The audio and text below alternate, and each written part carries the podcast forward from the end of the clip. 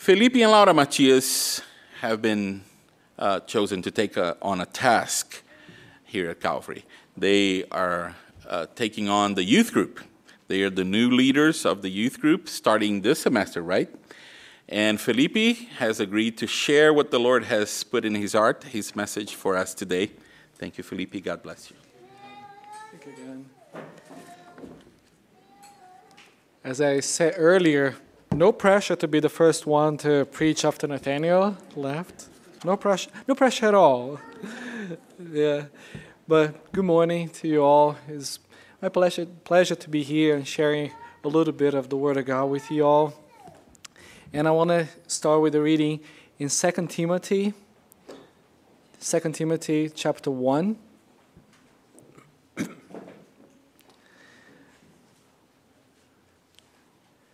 Yeah, verse 6. So yes, Second Timothy chapter 1, and also going to read one, uh, a few verses in chapter 2 as well. Verse 6 to 8. For this reason, I remind you to fan into the flame the gift of God, which is in you through the laying of my hands. For the Spirit of God gave us does not make us timid, but give us power, love, and self discipline. So do not be ashamed of the testimony about our Lord or of his prisoner. Rather, join with me in suffering for the gospel by the power of God. Now, chapter 2. You then, my son, be strong in the grace that is in Christ Jesus. And the things you have heard me saying in the presence of many witnesses, entrusted to rel- reliable people who will who be qualified to teach others. Let us pray. Lord, thank you so much for your word. And I pray that your Holy Spirit will be speaking to us this morning, that we'll be yeah, filled with you, Lord, this morning to understand and also be changed and moved by the by your word, Lord, by the, the word that comes through, through your mouth, Lord. So, yes, speak to us this morning is my prayer. It won't be my words, but be your words. In Jesus' name I pray. Amen. so, Second Timothy, it is one of those letters that become a little bit of an epilogue. Epilogue, right? I'm not so sure the pronunciation of that one, but like uh, ending a little bit of an ending, a glimpse of the final, the final years of Paul's life. As we've been re- reading through and through Acts this whole time with Pastor Nathaniel, we're seeing this Paul that is a strong, vibrant man of God, preaching everywhere he goes, taking a bit everywhere, stones everywhere he goes as well. And I always see this man of God being strong in the faith and going forth. And that's the Paul we've been hearing in Acts. But here in 2 Timothy is a Paul that is about 60, 60 years old, at least 60. The younger, a little bit of the younger age that some of the theologians will give him around that time. So he's probably even more than that. He's an old man. And he's in prison again. It is not the same prison or the same reason of prison that he is is definitely not the same that we found him or we left him in the end of Acts. It is a prison now that Rome had put him in before Rome was trying to deal with him, not knowing what to do with him, as Pastor Nathaniel exposed to us in, the, in his few last preachings. But here is a prison that Rome is doing to him. The emperor is Nero was one of the cruelest emperors of the time. He burned uh, half of, or I don't know how much percentage of Rome, and he blamed it on Christians. So now the, the rise against Christians is becoming very severe.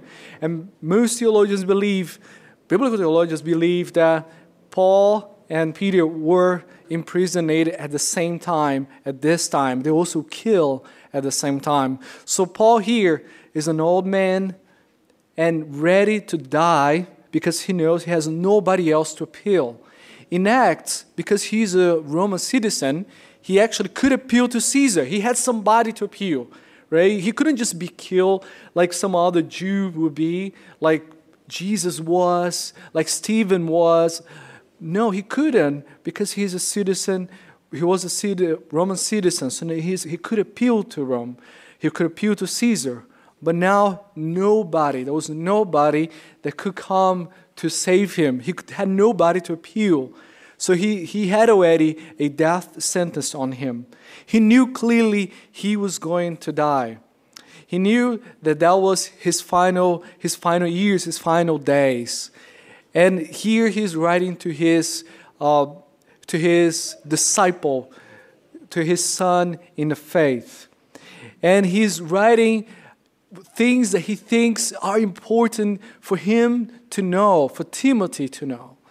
And this is the, the letter that serves as a epilogue, almost like an ending, almost like a, one of those uh, Marvel movies that always have a after credit scene in the end. I don't know if you guys ever watch a Marvel movie. I remember I was really happy in the first Iron Man movie. I was one of the few people that knew there was a scene in the end when they were uh, after the credits and you wait for all the credits to go and I'm still sitting there. Yeah, it's gonna be a, a, a final scene here, and I know, and now everybody knows uh, that. So no, it's not like a specialty anymore. Like, but uh, th- this letter feels a little bit like this. It is uh, after after everything, and he's giving his last little bit of information to Timothy, his uh, his son in the faith. He wants him to know what is important.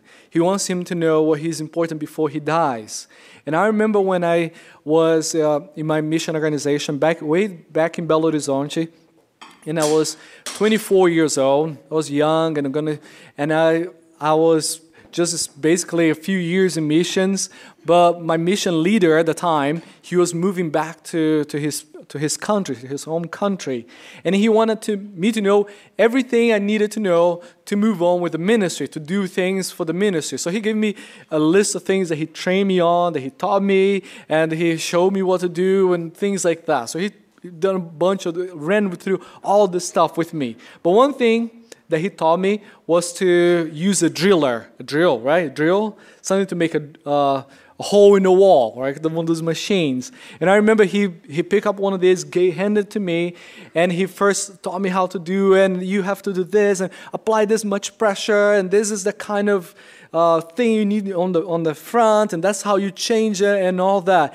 And that lesson, believe it or not, was one of those lessons that stayed with me. So now I feel pretty confident on how to make holes in the wall because of that first lesson that he gave it to me way back then. I can come to the, those little places that sell tools, and I say, "Hey, I, I need the number six over there." I needed this screw here, number six, and the thing to go inside number six. Or, oh, I need the number way eight. Is right? This one. So I feel confident now doing this. But it was because he taught me way back then uh, when I was only 20, 24 years old. He's starting to lead a ministry of over 20 people. And in some ways, this is Paul is trying to do here in the letter, in this letter on Second Timothy here. He's trying to pass it on to Timothy things that he, he thinks, Paul thinks are important for him to know. Things that he's saying, this is important, this is vital. I'm going to die, and I want you to know this. This is this letter in the second team. That's what he's doing. He's passing the torch, as Pastor Nathaniel told us last week. And I'm not even going to try to make a comparison passing the torch, passing the baton like the Olympic Games, because I don't even watch the Olympic Games. So thanks, Nathaniel, for doing that last week. But that's what he's doing. He's passing on. He knows I'm gonna I'm gonna die, but I hear other things that I think are important for you to know before I go. And uh, and in verse six, he starts saying, "For this reason, I remind you to fan in the flame of the gift." Of God. And at first, when I read this verse, and that, that's in the next, that, that verse specifically, two times my former Pentecostal Felipe comes back. I read this, like, oh, fame in the flame, in the fire of the Holy Spirit. And I, I start already going a little bit more excited. You know, that's one of those, those passages. And, but I believe in this specifically verse, he's calling, he's calling Timothy back to, to the call that, that God gave it to him. be strong. Be strong in the calling that, that I, you know, that you have. Be, be alive in the call that God gave it to you. In 1 Timothy, he's anointing Timothy to lead the church in Ephesus. And here we have an older Timothy, now after several years. We don't know exactly how many years and what's going on with Timothy exactly, but we know in this, in this passage, in this, in this book, he's feeling discouraged. We don't know why, but we can only imagine that his mentor it is, is gonna, he's going to die. He's going to be he's in prison right now in the most terrible situation. We don't know what he's been through with his own church, with what, what's going on in there. Now, on top of it all, there's persecution. Rome Empire now is coming hard on believers. And there, and there Timothy is having to face all of that. And Paul is reminding him, hey, fan in the flames of the gift of God, the call that you have, be strong on it. I lay my hands on you. And that's another one of those verses that makes my former Pentecostal go around like this. You know? I remember when we used to pray that we put people hands on people. But he's talking about his Timothy's calling. You got a calling. You got a calling from God. Stay in it. Stay strong. Stay alive in it. And uh, um, one of the phrases from John Calvin about this passage, he's saying that Satan constantly is laboring against us, against the gifts that God gave to us. He's every day, Satan every day wants to take us down. Wants to take us down. So not, not just what's going on around the world wants to take us down, but Satan wants to take us down in our calling of God. And Paul is reminding Timothy, be strong, be strong in a calling that God has for you. And he goes on to say, because the Spirit that God gave it to us do not make us timid. And as a good Brazilian, when I read the word timid here in the NIV, I tend to, to think that's the only meaning is shy. And another, another time that this word shows up in the NIV is way in the Revelation when it says, the timids won't go to heaven. And I think, oh, I'm, so, I'm sort of shy myself. I hope I'll go to, I hope I'll go to heaven, maybe, hopefully. But it is not only timid in the sense of shyness, of shy to, shy to speak in public and things like this but it's shy, shy, timid in a sense of fearfulness. Fearfulness, the ESV actually translates fear in this passage. It has to do with cowardness. It has to do with fear of going forth and not doing something because you're fearful. And, and Paul is telling him, remember, you, remember Timothy, you've got the Spirit of God that does not it is not a spirit of fear. You shouldn't fear. This is not the spirit that God gave it to you. In the flip side of that, Paul is telling him, this is the spirit that gives us power, love, and self discipline. And I could divide each one of those words and make an exegetical reading of each one of those words. But overall, those words are meant to be read together power, love, and self discipline. They seem that they don't have things to do with each other, but they do. Is Paul calling Timothy to endurance? Endure. Be courageous. Endure. Endure what's, what's going on. You have to go through Timothy. In many ways, that's a call for us. That's a call for us to endure, to endure in the faith of God. We don't know exactly what's going to happen, who is going to replace Nathaniel as the lead pastor. We don't know how things will go, and things might shake a little bit for us. But overall, God is calling us to endurance, to endure on Him, not to be fearful, not to let fear drive us, but to be strong in the power in the love, in the self discipline that the Spirit of God in us do. and he said as well, do not be, do not be ashamed. Do not be ashamed of the testimony about our Lord or of his prisoner. He's saying, Do not be afraid of, do not, do not be ashamed of me, Timothy. Do not, be, do not be ashamed of the Lord. In some ways, he's telling Timothy, Come on, man, I'm the one in chains. I'm in prison. You are not. You are not in prison. Move forward. Move forward, Timothy. I remember one time I was in um, back in a mission in Belo Horizonte as well with my mentor. Um, his name is Johan Lucas. He's a Dutch man, and he's still in missions, and he's very quite old still, but he was back then old too. But he's very sporty. He was a guy that always is running. Every day he was running, running, running, running. Sometimes when he would be talking to you, and he would not even stop. He would be running, standing still in front of you and talking with you. That's how uh, running, like sporty he was. He was full of energy. Old man full of energy. I always look up to him and say, yeah, I want to be like him maybe one day, hopefully. You know, that's full of energy. And he, he was that guy. And he was my mentor in missions. Um, by the way, the youth, they're here this morning. Just for you know, you guys going to hear a lot about that guy. Very important in my life. So be, mentioning him a lot. Just, just, just heads up by the way, right?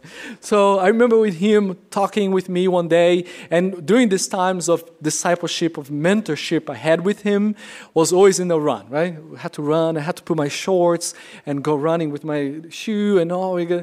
And I remember telling him, oh, Johan, and mm, this is happening and that's happening and this is happening and this is going on and blah blah blah blah blah blah blah blah and i was expecting his answer you know, this warm and fuzzy answer that will make me so feel so good. I was expecting that from him. And then he turns me as a as a good Dutch and tells me, Felipe, stop with uh, with self pity, please. Come on, come on, man. No, but nah, stop whining. That's what he was telling me, and that kept with me. That's one of the lessons I learned as well back in the day. They stay with me. No whining, no self pity. Self pity only stops us. We look at ourselves and say, Oh, I can do this and this and that when we stay still in our place. And Paul is telling Timothy, Timothy, stay strong in the faith. Do not be ashamed of me. I'm the one in chains. You are not. You are not. So you are entrusted with a call to lead. So lead the church. Lead. That's a call for us. We, we should not be self pity on ourselves, looking at ourselves with pity. We need to trust in God, trust in what He has for us, and move forward. And He says, and He keep going saying, rather, join with me in my suffering for the gospel, for the gospel in the power of God. He's telling Timothy, let's preach the gospel. It's time. Now is the time to preach the gospel. There is no better day. If now is persecution time, if now Rome is on us, now is the best time for the gospel. There's no wonder that no matter what time in the history has been, whenever there is persecution of the church, the church grows. It is it is mathematically wrong. You see how much persecution comes into a nation against Christianity. Christianity grows. The church grows under those situations. They are the people that are brave to preach the gospel, even though they've been threatened with death. And Paul's telling him, preach the gospel. Today, today is the best day to preach the gospel. And somewhat, some way, my vision for, me, for the youth group is that we decide to make today the day to preach the gospel. Is that not, we're not going to be only a group that is going to be self absorbed in itself, but we will preach the gospel. I read this phrase uh, in a book about discipleship, and it said, A good disciple is a good disciple maker. And my prayer for the youth is that we will be disciple makers, not only to us, be focused on ourselves, ourselves, but preach the gospel. And Paul says, in the power of God. And why the power of God? In a world uh, uh, where nowadays, especially, we can learn everything on YouTube. If you need to learn anything, believe me, you can learn on YouTube. Anything weird that you think of, you can probably learn on YouTube. I, I people when people ask me, "Hey Felipe, how can I learn how to take photos better? How can I initiate? How can I start? Do you think this course is good? That course, that's cool, that's cool?" And I always tell them, tell them, you know, YouTube has all has all you need. Just go to YouTube, you're gonna find it. You're gonna learn all about photography, at least the first few steps you will definitely find on YouTube nowadays. And we are full of, of information. So you can think, oh, we can do it. We can do all we want. We, we can just learn and just go ahead and do it. All the information is online. All the information is on YouTube and other social media types. But God is saying, but Paul here is saying, is in God's power. In our, in our own power, we ain't convert nobody to Christianism. With our methodology, we will only be able to go so far. The Bible describes the men without God as being dead in their trespasses. This is an impossible task, is to preach to somebody that is dead, is spiritually dead, and expect God to bring that person to life. It's like we're preaching to sort of like zombies, sort of like people that don't have God. They're dead in their trespasses. And only the power of God can bring them to life. We can, we can preach, but God is the one that is going to change their hearts. God is the one that is going to do it. And moving on to, to chapter 2, as I said, it's all connected when he says in verse 2, You then, my son. You then, my son. And this is an expression that I think is so, is so good to hear from Paul. I like movies. I, that shouldn't be, I like movies. That shouldn't be a novelty to some of you. I like movies. And I like old movies.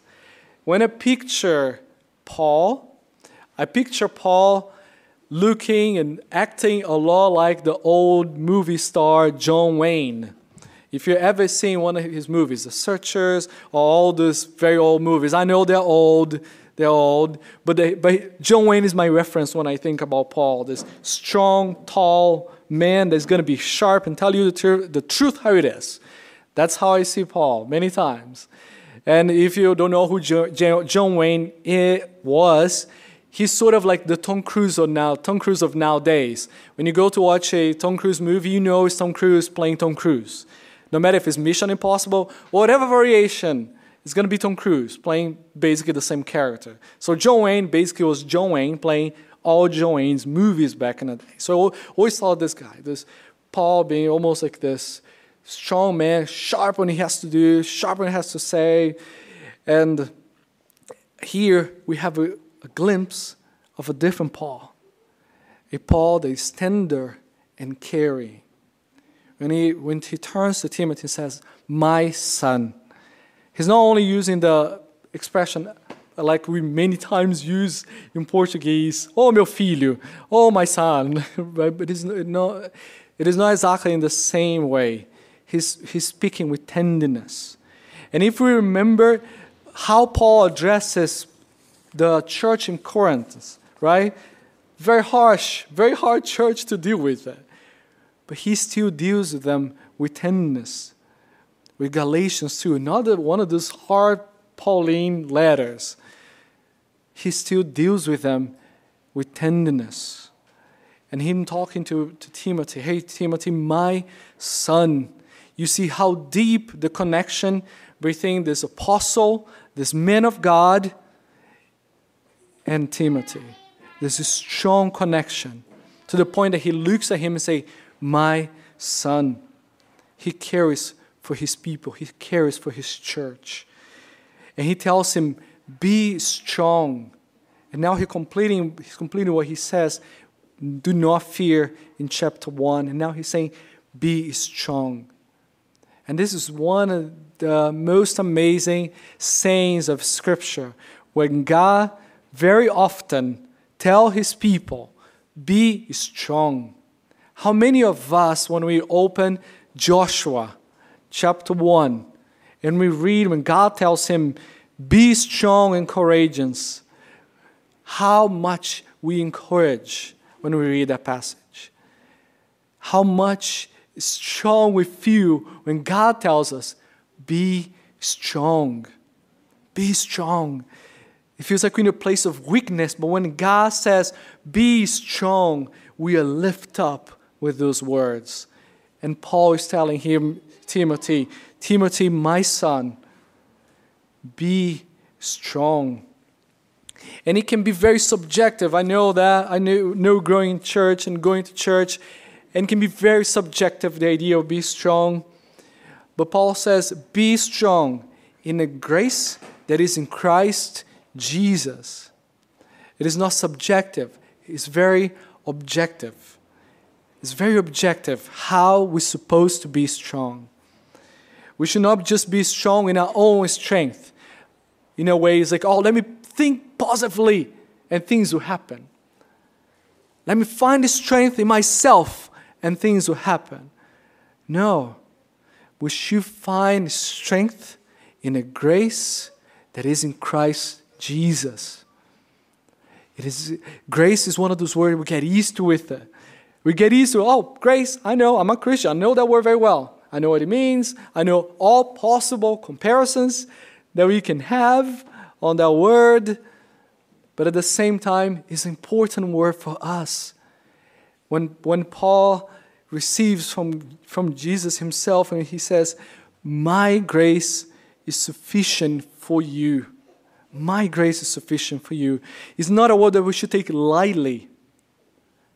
It's not a word that we should get used to with that because we live off that. We live off grace. We, in some ways, you can think of we, we, we can try to do as much as we can. We can try to strive to, to be what we want to be, the best that we can be, and try and try in a very humanistic, humanistic society. We can try our best to achieve the best human being ever, but we know we're never going to get there. We know we, we are not enough. We are not enough. We know parents here, no matter what we do, we will never be 100%. We know there are failures in ourselves, and we know we will not be enough. But we strive for, for that. We strive to be enough. But God is saying to us, He is enough. He has done enough. We don't have to strive to this place, but He has done it. He, he has done all. Even in our salvation, He has done all of it. There's no place we can add into. He has done all of it.